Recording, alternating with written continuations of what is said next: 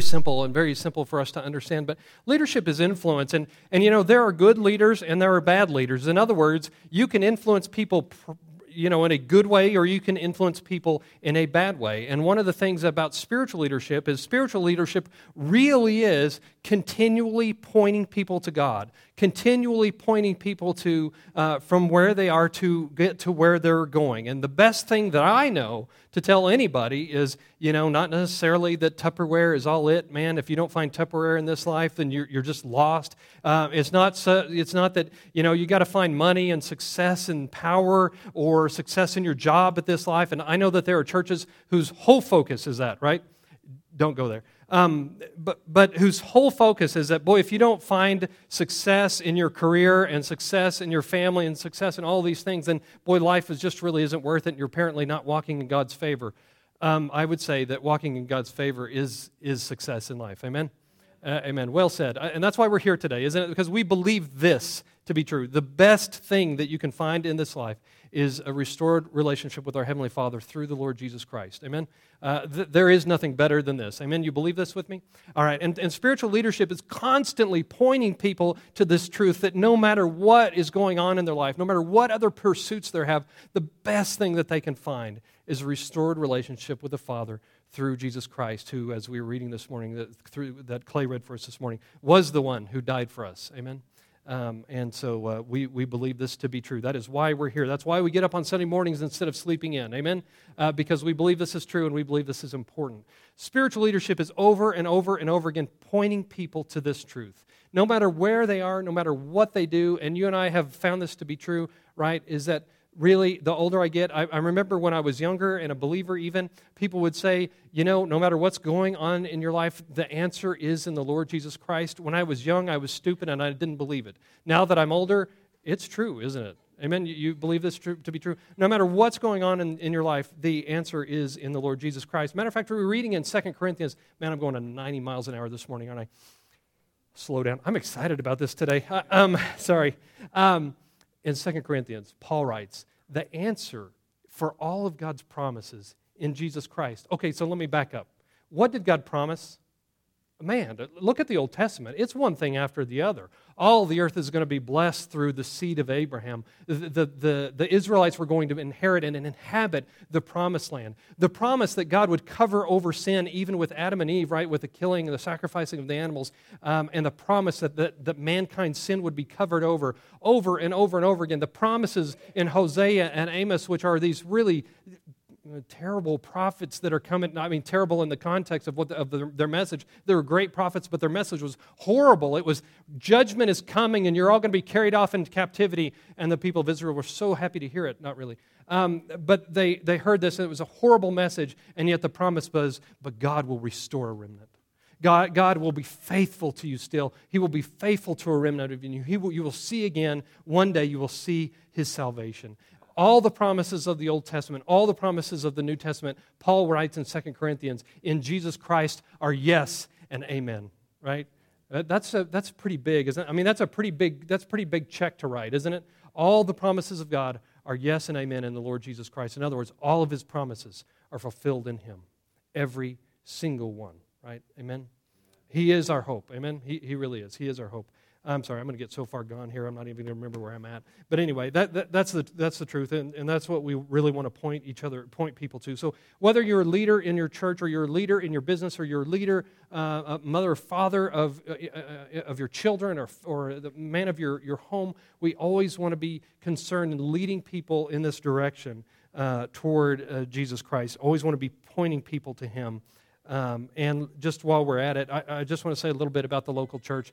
Bill Hybels writes a great book. It's called Courageous Leadership. Actually, I'm going to buy a bunch of those. But um, anyway, uh, get them in some of you guys' hands. But one of the things he writes about, he says, he says, what hope does the world have? Uh, I mean, you look at you know you look at the unrest in the Middle East. You look at all the things that all the you know we were just talking in Sunday school a little bit ago about. Uh, uh, I think Tim Thiessen was the one who said uh, we hear the same promises every four years. It's basically true, isn't it? I'll create jobs and I'll uh, be for strong defense and I'm going to calm our enemies and I'm going to stand against China and all this stuff. Uh, it's kind of the same promises every four years, isn't it? but we get to the point that man, where was I going with all that? I wonder. Hmm. Completely lost. This is why I should stick to the script, shouldn't, isn't it? It's why I make notes. Uh, yeah, I have no idea. Uh, but anyway, you know, our, our hope is not in, oh, that's where I was going. Our hope is not in our leadership politically. Our hope is not that we have the right political system. It's not that we have the right economic system. Matter of fact, if you read the history of Israel, uh, it, it, just says over and over again that the problem was not that they had the wrong politics. It's not that they had the wrong king. It's not that they had, although they had a lot of wrong kings. Are you with me? Um, it's not that they had the, the wrong economic system. It's not that they were in a sorry place to be trying to live. Actually, they were in a really, really pleasant place, really good place, really good for trade, right there on the Mediterranean, all, all that, right above Egypt, where all this flow of, of trade was going. But the problem was, it was all corrupted by their sin. And so they ceased to be a nation. Didn't matter who the king was, didn't matter where they were didn't matter uh, um, um, their political leanings, didn't matter their economics. It was all corrupted by sin and it brought it all down. Kind of scary to think about, actually. So let's move on. Um, so, but anyway, so, so yeah, so you, you look at the history of nations, you look at the history of, of the rising and fall of nations, and, and, and the, the violence that happens even in our own country, even in our own city, even in our own society. What hope do we have? What hope do we have? Bill Hybels, again, in his book, Courageous Leadership, says the hope of people lies in the local church. It, it is the hope of nations. Not because the local church is, is fantastic, not because the, the, the local church is, is filled with people who are just more capable than people who are not in church. The hope of the, of, of the nations, the hope of our society, the hope for our city is in our local churches and it's in our local people because God has entrusted his gospel, and it's like Paul was reading, Paul, like Clay was reading of Paul this morning. Um, he's entrusted us as ambassadors of his message. He's given us, he, he's created this ministry of reconciliation by which people can be reconciled of God, by, to God, and he's given that to us. And he said, Now, here is my ministry of reconciliation. You take it to the nations. Yeah. The local church is the hope of the nations. Uh, amen. And, and your ability to influence the people around you, your ability to influence your family, your ability to influence the people at your business or in your classrooms, that ability, God has given you the ability and He's given you the right and He's given you the message to carry out what is really, truly the hope of the nations. Amen. Amen. Okay, so that's one of the reasons why I wanted to talk about this this morning. Men, I want you to, I want to talk about this morning. I want you to squirm a little bit when I'm going through this, honestly, a little. All of us who are in leadership, but men in particular. I, I, want this to hit you hard. I hope it does. Um, I hope it, I hope it kind of wakes us all up to what we need to be doing. And, uh, as we go through this. So, anyway, I'm, I'm going to step on your toes because, right, men, you've got broader shoulders, right? You have testosterone coursing through your veins and you can take it, right? All right, so let's go. All right, so um, I'll tell you where I wanted to start is um, now let's start. Let's go ahead. Second Corinthians chapter 1. Uh, uh, I'm sorry, Second Corinthians chapter 2.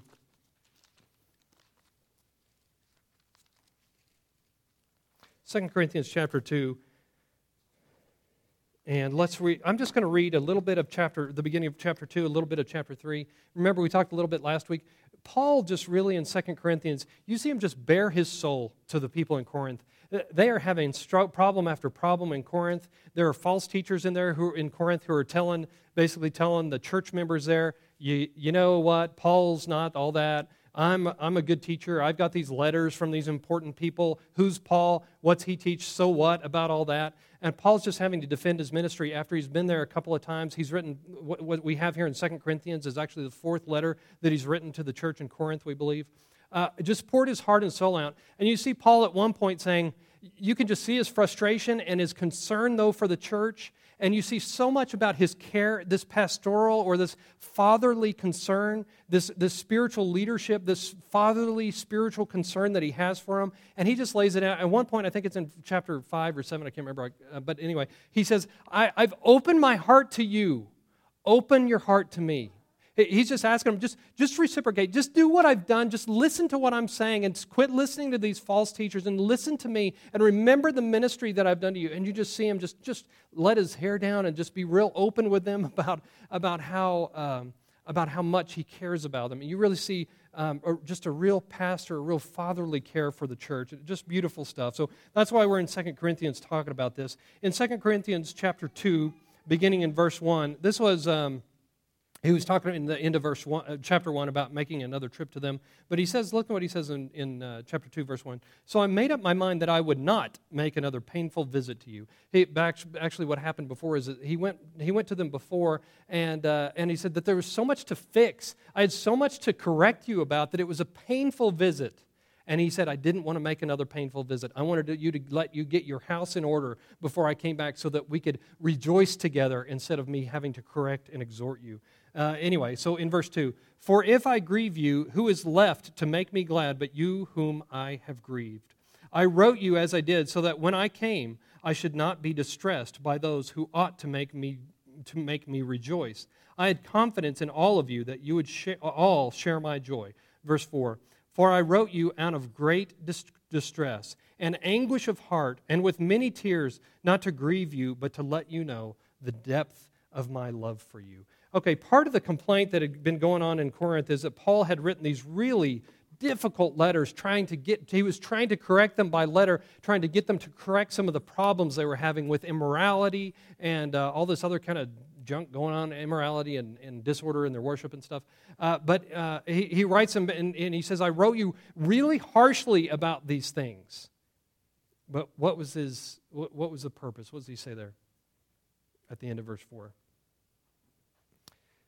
not to distress you, or out of anguish and, and uh, out of distress and anguish of heart with many tears, not to grieve you, but to let you know the depth of my love for you. How many of you are parents? Yeah. How many of you know that when you discipline your children, it's because you love them? Yeah. How many of you see parents who don't want to deal with their children? They don't have any time for their children, and so there's a lack of discipline. Listen, where there's a lack of discipline, there's a lack of love. Uh, true? I know that flies against everything kind of in a pop psychology culture right now, but where there's a lack of discipline, there is a lack of love. Uh, when, when a parent is, doesn't care enough to discipline their child, the parent doesn't love their child enough. True? Let me take that and apply it now to the church or to the people who are around you. This is really important stuff, all right? We have to address spiritual concerns with people. it, it is part of what we're called to do, right? If you are in a position of leadership and you all said you were, right? if you're in a position of leadership, correcting and rebuking and gently, you know, helping someone turn around to go the right direction uh, gently is part of what you and I are called to. We're called to that as parents. We're called that as, as giving fatherly care or motherly care of children. We're called that as husbands. We're called to do that as ministers within the church. Amen? Amen a gentle rebuking. Now, the, the Bible has so much to say about this, how it's done, who does it, when it's done, all this stuff. And honestly, I don't have time to cover it all. But, but let me just make a few points here. The first thing is, is that when we do not correct, we show that we do not love. Right? So your child runs, does something and runs out in the middle of the street and you do nothing. What have you just shown? Well, you're a fool, right? No, you you don't care about them, right? Uh, and the same is true that when someone's under your, your spiritual care, under your leadership whether it's your children, whether, man, it's your family, whether it's here in the church, when you don't deal with spiritual issues, it shows that you care about yourself more than, than them. It, it really does. And that's the deal, right? Is we see parents all the time that, that they don't want to they don't want to deal with correction of their children, and so they avoid it. Well, why? It's because they care about themselves more than they do their children. Let me tell you the trap that most people fall in, and you see this as well as I do. People want to be their, ch- their children's friend, right? And so instead of correcting them and making them sad for a time by a little paddling or whatever you do, uh, by whatever it is, they don't want to make them sad, and so they won't correct them. Well, that's when parenting has become about me and not about my child. Right? I don't want them to be upset with me, and so I'm not going to correct them. Right? When that happens, we're showing I love myself more than I love my child. Right? Very dangerous territory to be in. That child will grow up in difficult times, right? You know people who, who grew up this way? Man, I do. They're hard to get along with as adults, aren't they? Have a hard time getting along with anyone. Have a hard time in marriage. They have a hard time in their careers. They have a hard time with their bosses because no one's ever stepped in and been an authority figure for them. And so they have a difficult time relating in life. Yeah? When we do not correct, we, we show that we do not love. The next thing is this is that correction is always to be done in love. Just what he says here is that I, I didn't want to grieve you. I, I didn't bring these things up because I wanted to knock you down. I didn't want to make you sad. I didn't want to do it, but I had to do it because of what? Because I love you. right? Because of my concern for you, because I want what's best for you, because I, I have real concern for you and where you're going and what you're doing. I really do love you. Let me, uh, well, let, let, me make one more point here. I'll give you a quick example.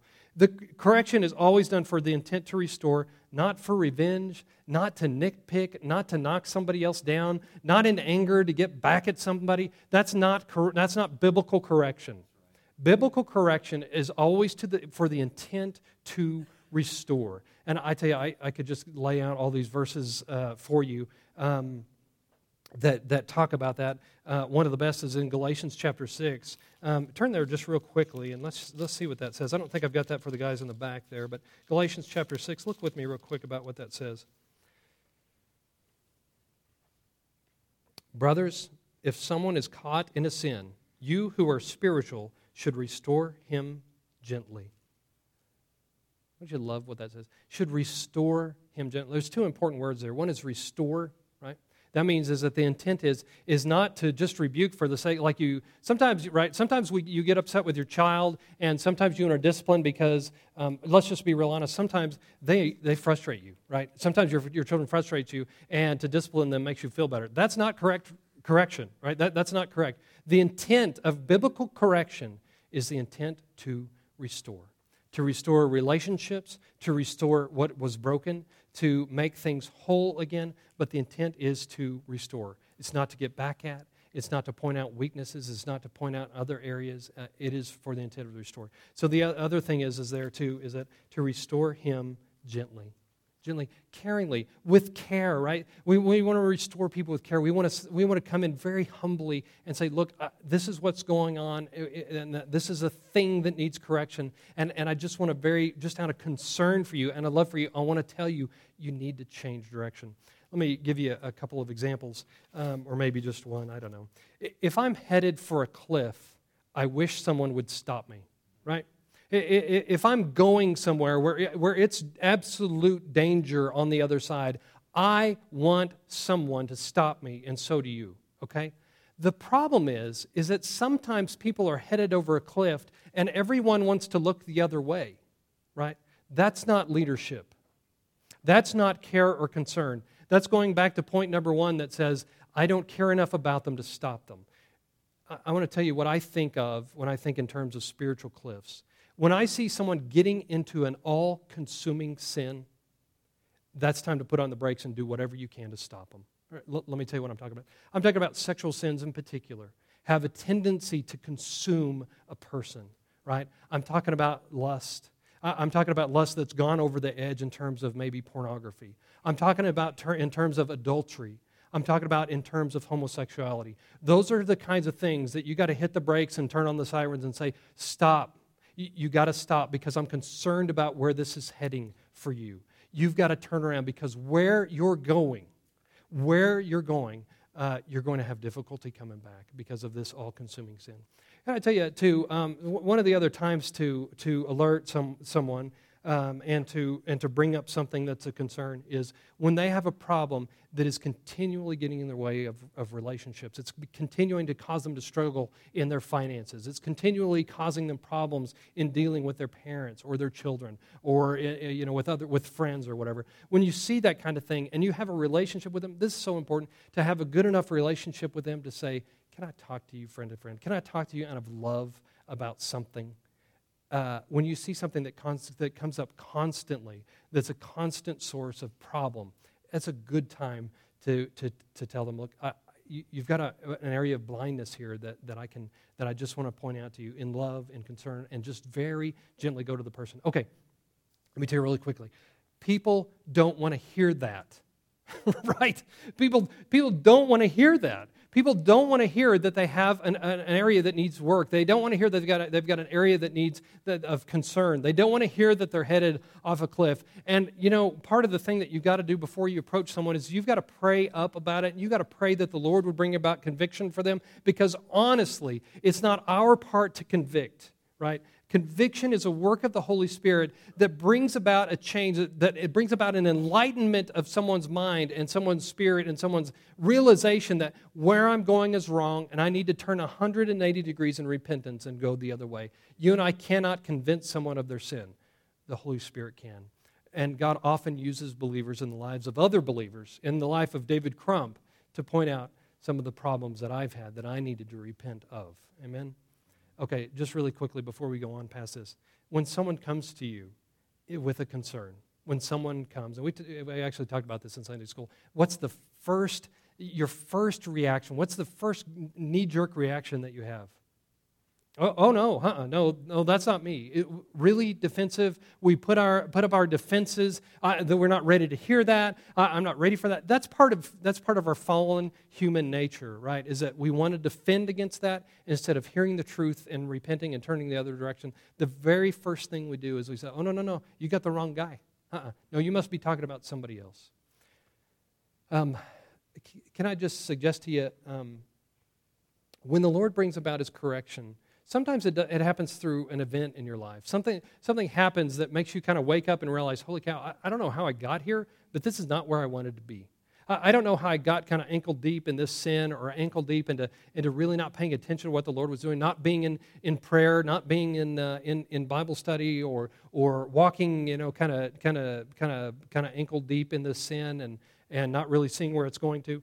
Um, but, but whenever we do, whenever we wake up and we realize that, really you've got two choices go into it deeper or turn around and get out. May I suggest to you that you just make up your mind I want to be quick to get out. I want to be quick to repent and turn the way, turn, turn the other way, and to go uh, and agree with God about that conviction.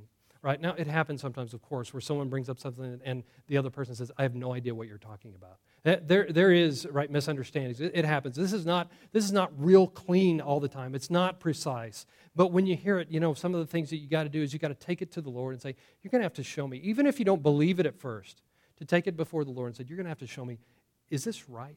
Uh, do, do, uh, do I need to repent here? Do I need to turn? Is some of my action, uh, uh, am I walking in the wrong direction? Even if I'm not neck deep in sin, am I really wading in it deep enough where I'm, I'm headed the wrong direction? Um, and that's a good time for us to be very quick to confess, very quick to repent, and turn the other way. Um, let me say one more thing about that before we go on. Who of you here will have need for the Lord's correction like tomorrow? Okay. How about how about Tuesday? Wednesday is often a church day. Still, what's wrong with you people? Right? I am always going to in this life right? While I'm in this earthly tent, I'm always going to be in need of the Lord's conviction. Should I be surprised by it? No. Should I be offended by it? No. Uh, he remembers, as Jamie says, that we are but dust, that we are but dust, and that we are fallen creatures, right? And, and we are in need of his correction. This is, in other words, it, we could say this, let me put it to the other way. This is sanctification, isn't it? This is someone brings something to me, or, or the Lord brings something to me in conviction, and I, and, I, and I confess. I'm convicted, I confess, and I repent, and I move closer to the Lord. I take another step closer to Him. I will always be in need of correction. I will. You will too. Should it be surprising? Should you be offended? Should, be, should you be shocked every time it happens? Uh, no. How, how many of you struggle to have a regular prayer life? How many of you struggle to, um, how many of you see your, ebb, your prayer life ebb and flow and ebb and flow? How about being in the scriptures and your, and your, your reading ebbs and flows and ebbs and flows? How about in your relationship with your wife? How about praying with your children or praying with your, your husband or your wife? How many of you see that ebb and flow? We need course correction every day. Every day. And so we shouldn't be surprised by it. We shouldn't be um, offended by it. This is part of being human trying to follow the Lord. It is difficult for us. It's only by His power and by confession and desiring to take another step closer to Him and say, Lord, I want to follow you closer, that, that we become more and more like Him. Amen? Amen. And we're never going to get out of this struggle in this life, uh, but we do. Uh, as we take more steps toward Him, whew, it is glorious. It is glorious. Okay. Um, n- another couple things. Uh, let's see. Correction comes from a person who's aware of their own need for correction. Back in Galatians chapter 1, it ends like this. Galatians chapter 6, verse 1. Um, Brothers, if someone is caught in sin, you who are spiritual should restore him gently, but watch, or you also may be tempted. Watch, or you also may be tempted. Jesus said something in, in Matthew chapter 7, didn't he, about removing the speck from someone's eye? You remember that? What did he say? Pull the plank out of your eyeball before you go try to pick a speck out of your brother's, right? In other words, Every one of us has need of correction. And the best person to correct another person is someone who's aware of their need for correction, right? Someone who is best at, at helping another person, to restore another person, is someone who is constantly being restored by the Father, uh, who's constantly being convicted by the Holy Spirit and confessing to the Lord, Lord, I know my need for change. I, I know I need to change here. I know I have need of it. Um, that is the best way. Someone who's completely oblivious to their own sin and their need for change, uh, boy, uh, let me just be real honest, you got no business. you just got no business trying to correct someone else. You just don't. All right. Okay. But it's easy? It's easier to see someone else's sins than it is yours. That, why is that? Because our fallen humanity dampens our eyes, blurs our vision to our own sin. Never have any problem picking it out in somebody else, right? But if you're not aware of it, if you're not actively confessing, being convicted of your sin, you got no business going to someone else. Okay. Um, let me read one more thing here, and we'll uh, we'll jump on. Um, let's see. Uh, so so yeah. So here's the first thing: spiritual leadership. We talked a little bit last week about spiritual leaders pour what they've received from God into the lives of others. We talked about that last week. We talked about that specifically about suffering. But spiritual leaders pour what they've received from God. You know, Second Corinthians start with uh, starts with the God of all comfort has given us comfort so that we might comfort others. Right. So what spiritual leaders recognize what I've gotten is not just for me. What I've received in comfort, or what I've received in mercy, what I've received in forgiveness, I'm supposed to pour out in the lives of other people. Right. The second thing, or what we talked about today here, is spiritual leaders correct spiritual issues. Uh, the third thing I'd like to say um, here in this early part of 2 Corinthians. Spiritual leaders see the goal of spiritual leaders, leadership is lives changed by Christ. Look with me in 2 Corinthians chapter 3. We'll read verses 1 through 6. Paul's defending himself here about people. This is what I was talking about in the beginning. There were people in the church of Corinth who were false teachers, and they said, "Oh, look, we have these letters of um, what do you call that? Letters of uh, con- what? Commendation. commendation, not condemnation. Commendation. I'll get it right uh, in a second, of commendation from all these really important people. Paul's going to argue against that now, right? About these false teachers who have these supposed letters of commendation. Are we beginning to commend ourselves again? Or do we, like some people, or do we need, like some people, letters of recommendation to you or from or to you or from you? You yourselves are our letter, written on our hearts, known and read by everybody you show that you are a letter from Christ, the result of our ministry, written not in, with ink, but with the Spirit of the living God, not on tablets of stone, but on tablets of human hearts. Such confidence as this is ours uh, through Christ before God. Not that we are competent in ourselves to claim anything for ourselves, but our competence comes from God. He has made us competent as ministers of a new covenant, not of the letter, but of the Spirit. For the letter kills, but the Spirit gives life. All right, let me go back. Look with me in verse 2. You yourselves are our letter. In verse 3, you, you show that you are a letter from Christ, the result of our ministry. One of the recognitions, one of the things about spiritual leadership is that we see that spiritual development of those under our care, that, that's one of our goals. I want to see the people who are under my care, whether it's my children, whether it's my wife, whether it's the church, whether it's people uh, uh, that I have influence over at my work, no matter who it is, I want to see them growing in the Lord by the influence that I have on them. Yeah? Not so, not so easy, is it? Not so, not so easy. But it drives you to something, doesn't it? it this means that you've got to pray for them constantly, right? It means that you've got to look for opportunities all the time about how can I talk to them? How can I engage them to really help point them to Jesus Christ no matter what's going on. If they're having difficulties in their marriage, they're having difficulties in their finances, if my children's child's having difficulty in school, how can I point them to learn to trust in Christ better? How can I help develop and nurture this relationship like I'm a like I'm a gardener, you know, who's trying to really develop my uh, you know my, the, the, the plants? How can I how can I fertilize? How can I water? How can I do this to help this their relationship with the Lord really blossom? What can I do? What can I do? That's one of the concerns of spiritual leadership is that change lives is our goal. The second thing is we cooperate with God. We are His ambassadors. We are ministers of reconciliation. Um, that's just recognition that it, it's the Lord doing it. We're just we're just vessels. Um, and then the last thing, God does the work of salvation. It's it's not us. Um, which brings down all the way to this point. this is a spiritual matter. It's not a point of you being clever enough to change people. It's not the point of you being smart enough to know how to, how to influence people. This is a matter of taking these things before God and say, Oh, God, for my children. You know, help, help my, help, help Jonathan. Um, whoop, he's in here. I'll, let me be a little more careful. Help, uh, what? yeah, help, help Rebecca to learn to trust you better. Help Jessica to develop a deeper relationship with you. Help, help Brenda in her suffering. Um, for our church body, Lord, Lord, help these folks to grasp just a little more of the depth of what you've done for them. Help them to relate to you. Help them to wake up in the mornings and desire a relationship with you. Eh, those kinds of things, those kinds of prayers that really focus on spiritual development of people. Amen. That's our goal. Um, and and it's not it's not something that is really uh, you know Paul would say in another place. This isn't a battle against flesh and blood.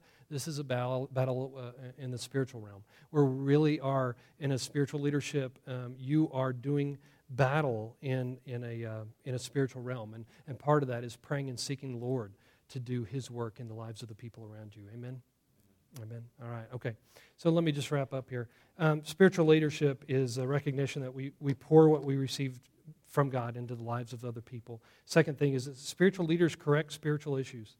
And the third thing is that um, spiritual leadership see the goal as changed lives in Christ.